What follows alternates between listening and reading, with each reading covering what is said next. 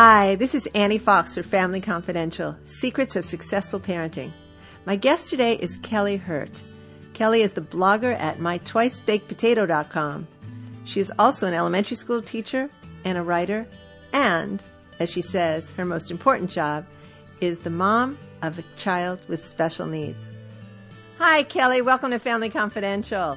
Hi, Annie. Welcome. Uh, thanks for having me. My pleasure. We're all welcome here, right? That's right. You know, you and I first connected on Twitter, and then I started reading your blog. And the first thing I was struck with, of course, is the name, My Twice Baked Potato. But the other thing was your wonderful sense of humor, and your humor in the face sometimes of some pretty challenging parenting quests. Uh, so, yes.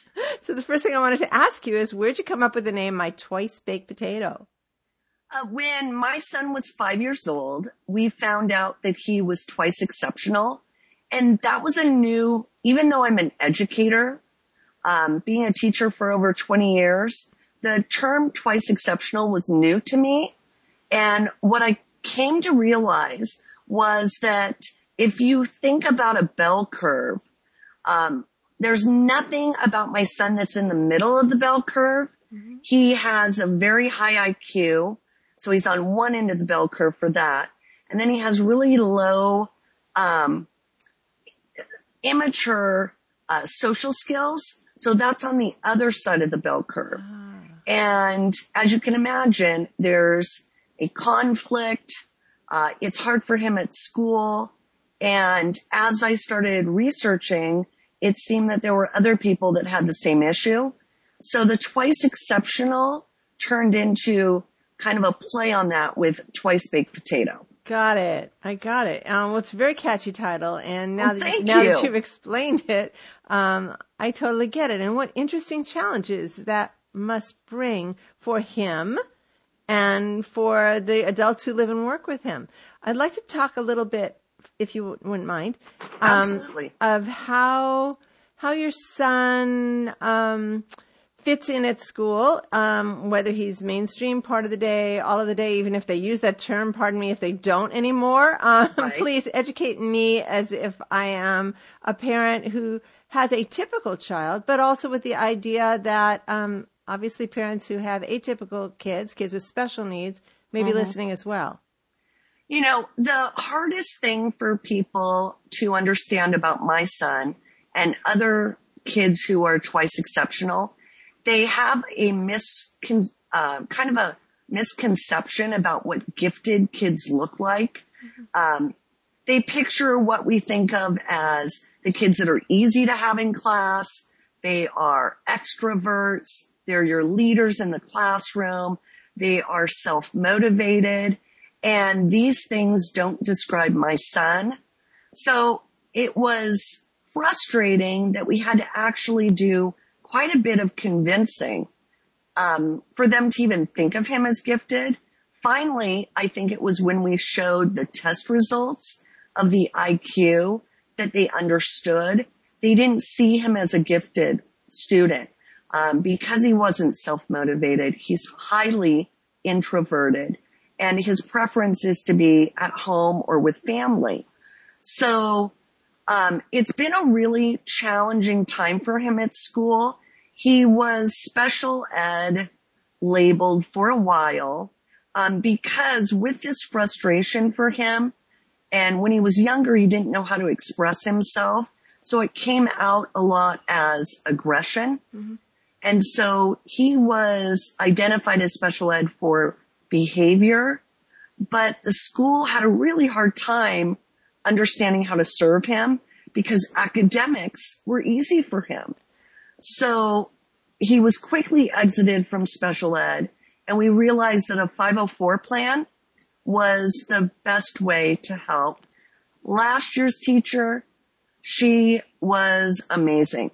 I begged and pleaded for her to go to third grade. However, she was stuck at second and I understand, but, um, she understood the need for focusing on his strengths. She understood how to get him to do an unpreferred activity before a preferred activity. Um, I have to say, unfortunately, uh, we haven't had that same kind of year this year. And so we are actually in a plan to, uh, with the help of his therapist, getting a plan where he is in school in the morning and then coming home in the afternoon to spend time with me doing some of his the things that he's good at Yeah, the things that the school um, can't or won't for some reason focus on You know, this brings up some really interesting points. As you mentioned, the second grade teacher, your experience of of um, having her tune in to his strengths and play to those, and have some flexibility. And I wonder, um, what is the likelihood? You're teacher. You've got Right. 20 plus kids. What's the likelihood that a teacher will have that kind of flexibility within his or her classroom? Um, one of the things that I found for my own students this year, I have quite a mix of students, and I was a kindergarten student last or kindergarten teacher last year, and I took 14 of my kids with me to first grade.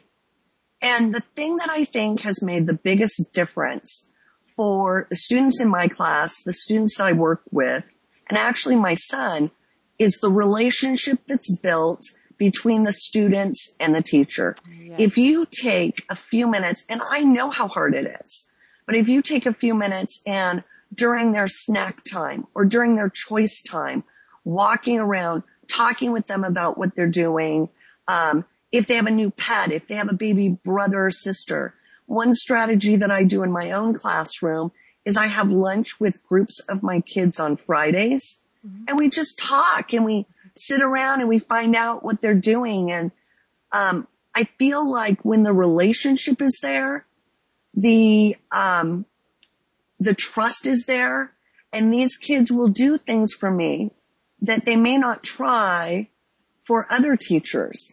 And that's how we felt about the second grade teacher last year. Yeah, well, this She- is this is great. Excuse me. Um, I I want to touch on something that it seems like there's there's nothing special that the teacher needs to do. Really, just take the time to move around during snack time to make that contact. I've always been a firm believer in the fact that the relationship Absolutely. the relationship is everything, and It's huge. it shouldn't be that surprising.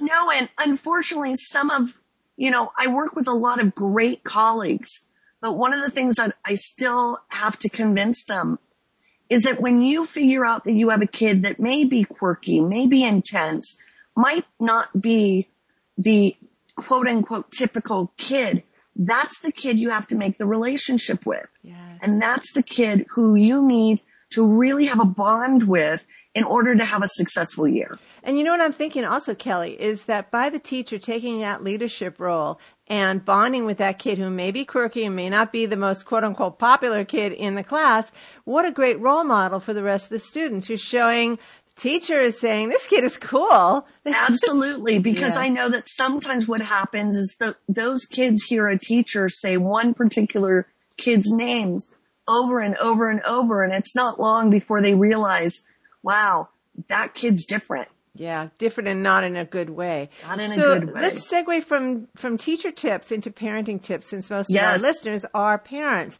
Um, you say that you've got five secrets for parents who have kids with special needs that are lifesavers for them. Let's talk about each one briefly, please. Okay. Uh, first off, I think it's really critical that parents educate their themselves about the particular situations of their own children. I set out on a quest to find out about twice exceptional uh, students, and it was a lifesaver. And where did you Um, go for that information yourself? Well, I started out on the internet, of course. And I found a lot of dry information. Blogs helped. I started reading books. Um, the lifesaver book was for me, um, Bright Not Broken. And that was the first time the, um, Diane Kennedy and Rebecca Banks, who wrote Bright Not Broken, they said it in a way that it was like my son jumped out of the pages at me. Okay, so what you're saying, the first step for any parent is to educate themselves once they get some kind of um, diagnosis or some Yep. kind of um, identifier that fits, because sometimes kids are misidentified a lot. Absolutely. But once they get a- Yeah. If it doesn't feel right Uh-huh. and you still think there's missing pieces, keep asking questions. Okay, great. So educate yourself as best as you can. Use the internet. Use um, use a school district's learning specialist. Use um, people that you know who also have kids who have special needs. Put- Absolutely. Put, the feelers out there and get the information. Okay, what's the second? Absolutely. What's the second tip for parents? Uh, the second tip is that you really have to grow a thick skin and be willing to be your child's advocate. Um, sometimes parents are perceived as being um, a difficult parent or a challenging parent. And initially, that was hard for me also, especially coming from the education world where um, that's not always a compliment, but you have to realize that being your child's advocate helps the educators and the adults that are working, and it also helps the relationship with you and your child. Okay, so what I hear you saying is get past people saying that you're difficult. Yeah. and and advocate for your kid. You know, I say that um, all kids need parents who advocate, and kids with special needs need especially pushy parents. Yes, unfortunately, it's true. Yeah. Okay. So number one was educate yourself as Yep. so that you can um, get the right program in place for your child. Number two is grow a thick skin and don't don't focus on being the nice parent who sits back quietly. Advocate for your kid actively. What's the third tip? Uh, the third tip is to, in your research, take advantage of the experts that you find. I mentioned Diane Kennedy and Rebecca Banks earlier. Um, another expert that really helped us was um, Dr. Dan Peters. He's recently written a book about turning your worrier uh, into a warrior. And for my son, this has been a lifesaver. Um, I've been tweeting back and forth with um, Dr. Dan Peters, and I love seeing his Twitter feed. That's helped. Uh, the other thing is we have a therapist named uh, Dr. Stephen Curtis, and he, I have to say, of all of the experts, helped us stay positive. And um, he has a strategy where you create a life story for your child. And in that life story, you focus on what are the strengths? What are some ways that you can tackle the challenges, but not have that be your focus? I love it. And you know, be be a war, a warrior, not a worrier sounds like can work for the parent and the kid. Absolutely. Yeah, really good. Okay, we're on tip number 4.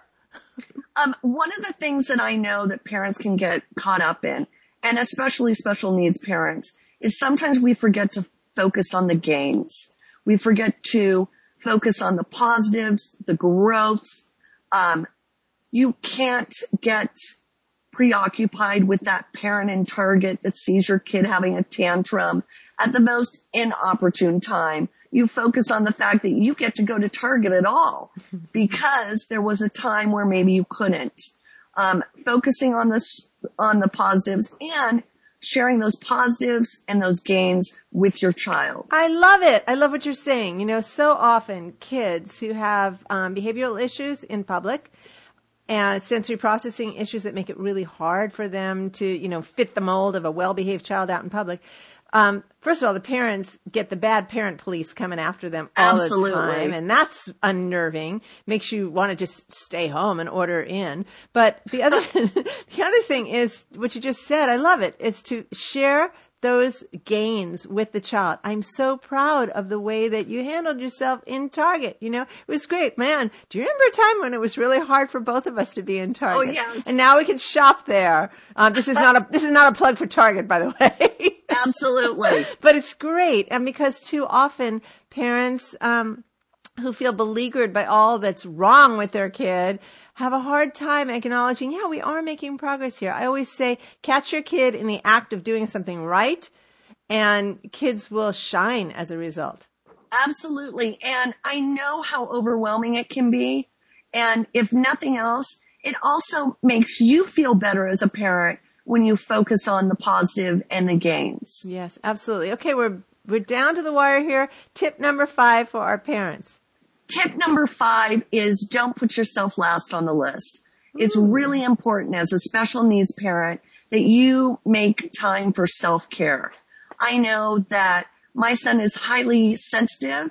And if I come home from work and I haven't had a chance to have a phone call with a girlfriend, stop by the library just for 10 minutes to look at a magazine, um, even stop by and get a, a, latte that I've been thinking about all day, um, my son can pick up on the stress. And so if I take care of myself, some of those little annoyances don't blow up into big things. It's wonderful advice. And I'm also thinking again with the modeling that when your son might say, mom, how come you're late? You can tell him, I stopped at the library to look at some new books and I brought them. This is just for, for me. I did this for myself. He gets the message that A, you are worth it and that he is worth taking care of himself too.